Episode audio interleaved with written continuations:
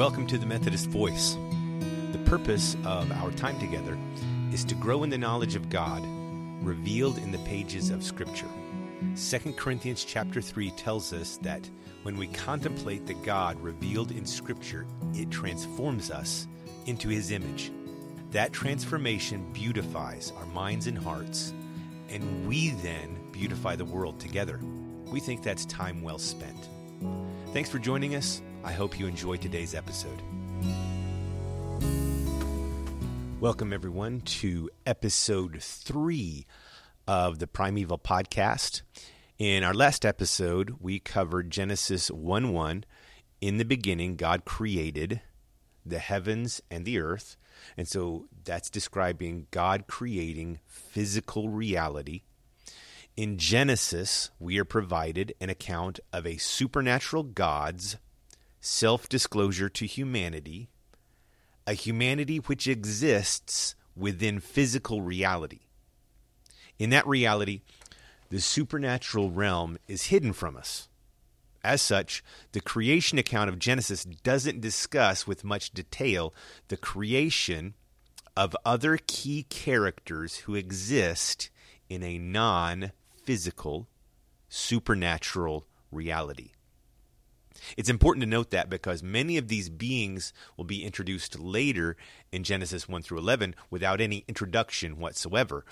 And the story kind of unfolds in the beginning as these two realities really existing as one reality. Humans interacting with these beings in a way that we don't currently interact with them. And so that's also a part of this story that we'll explore as the episodes unfold the, the fact that human beings initially appear to have or share a reality, the same reality with these beings, and interact with them on levels that we don't currently.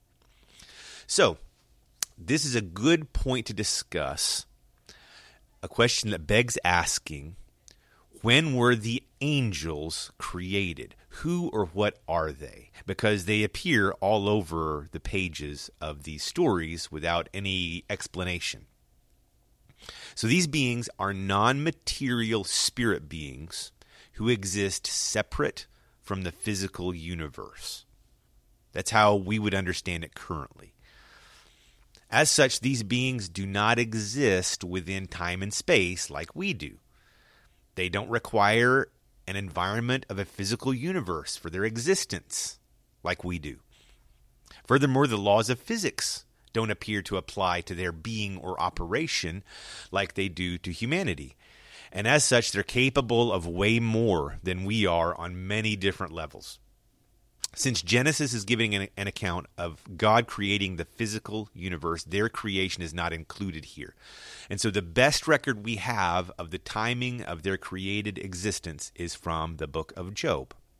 In Job 38, and this will play into when we get into the seven days of creation, Job 38 and this description will play into our thinking there as well.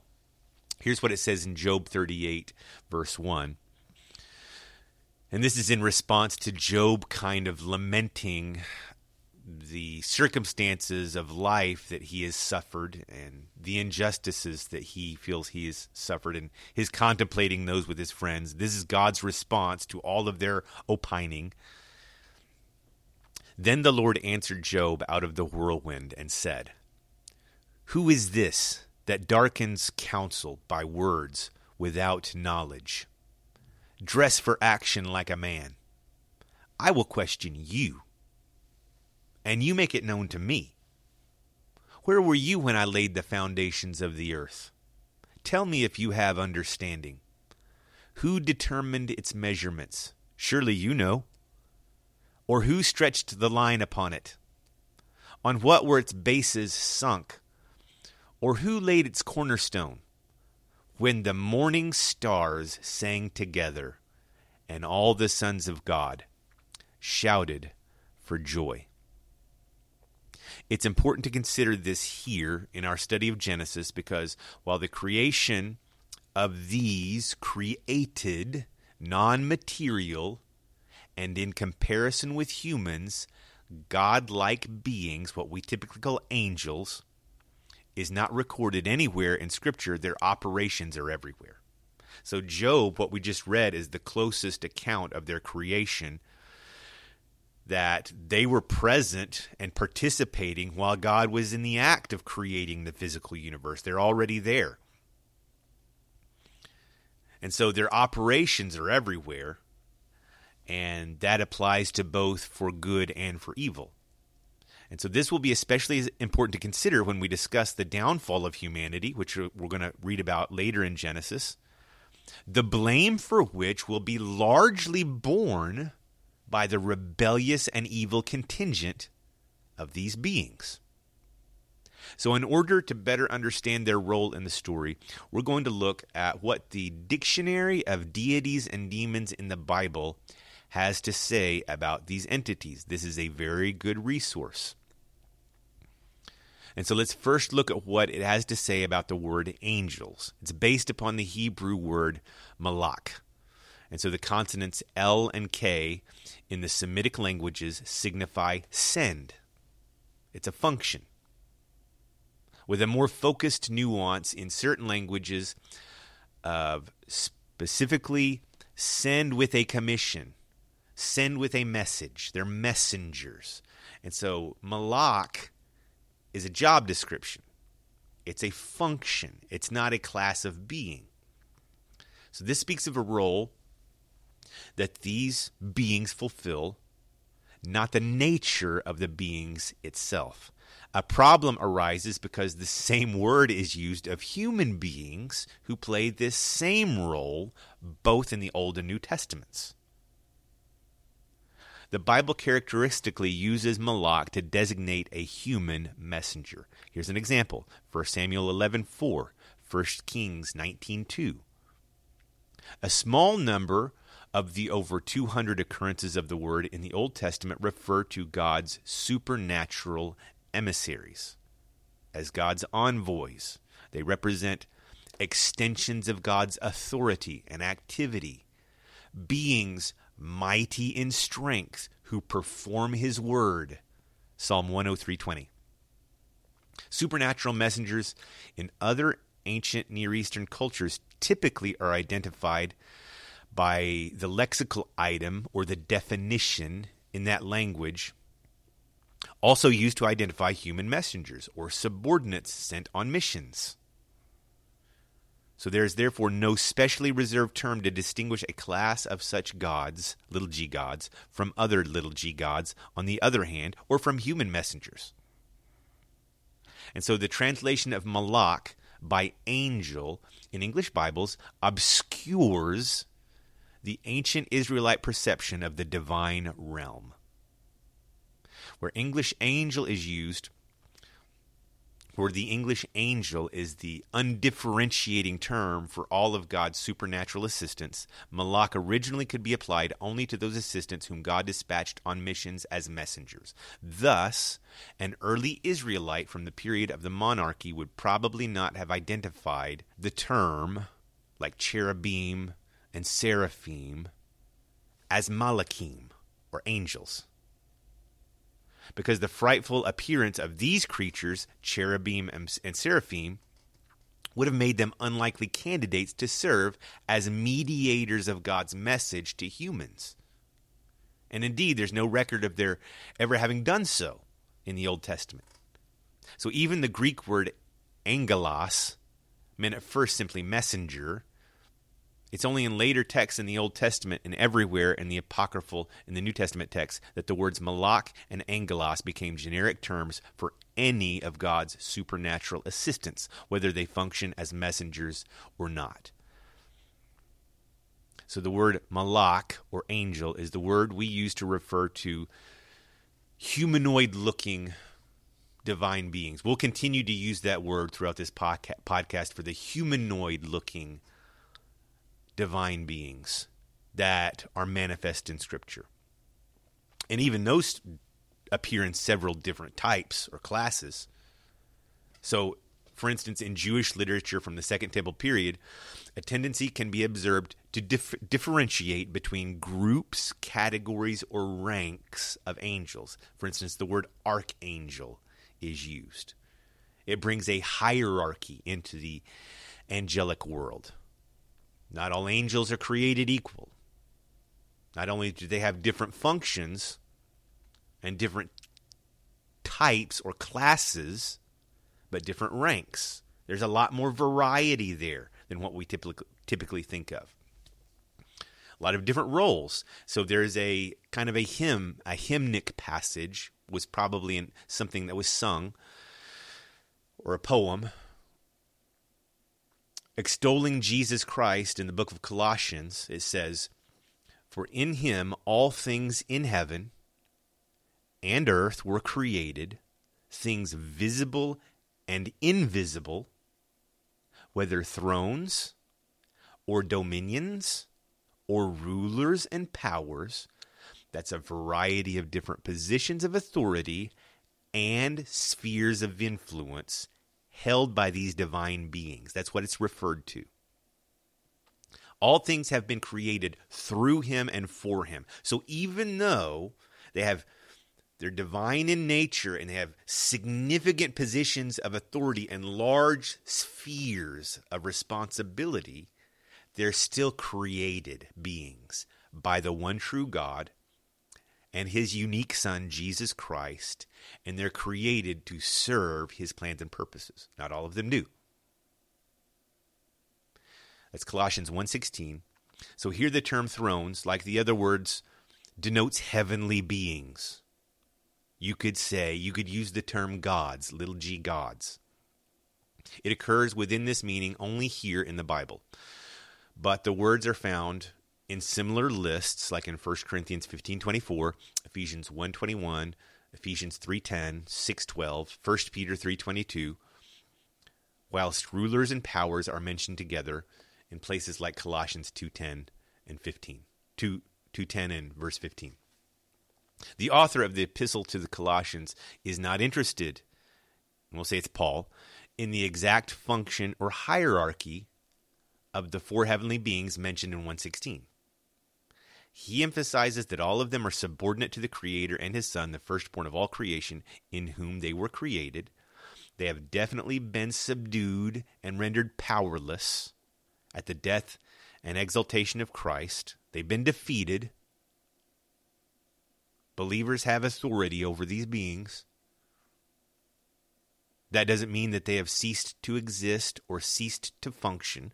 Paul refers to them as the God of this world. Satan, the, leader of them, is the God of this world. So there's a hierarchy that exists on the good side of the equation and the bad side of the equation. Colossians 2:15 and 1 Peter 3:22 says they have been defeated even though they continue to exist and function. But at the end of time, every ruler, every authority and power will ultimately be destroyed. So there will be an end to their existence and function.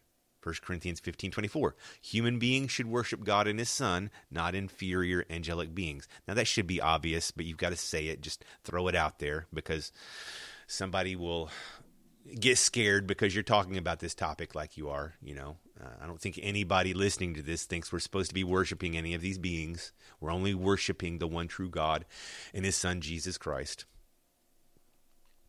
But let's move on to a different term and a different divine being altogether. There's the term cherubim.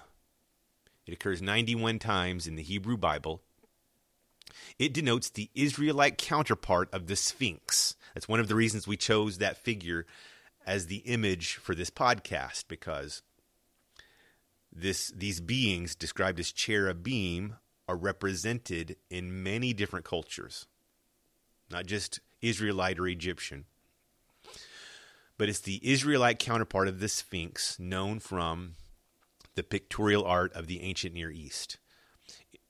And that's true like we say in egypt in assyria many different places. You can find these types of characters even in china.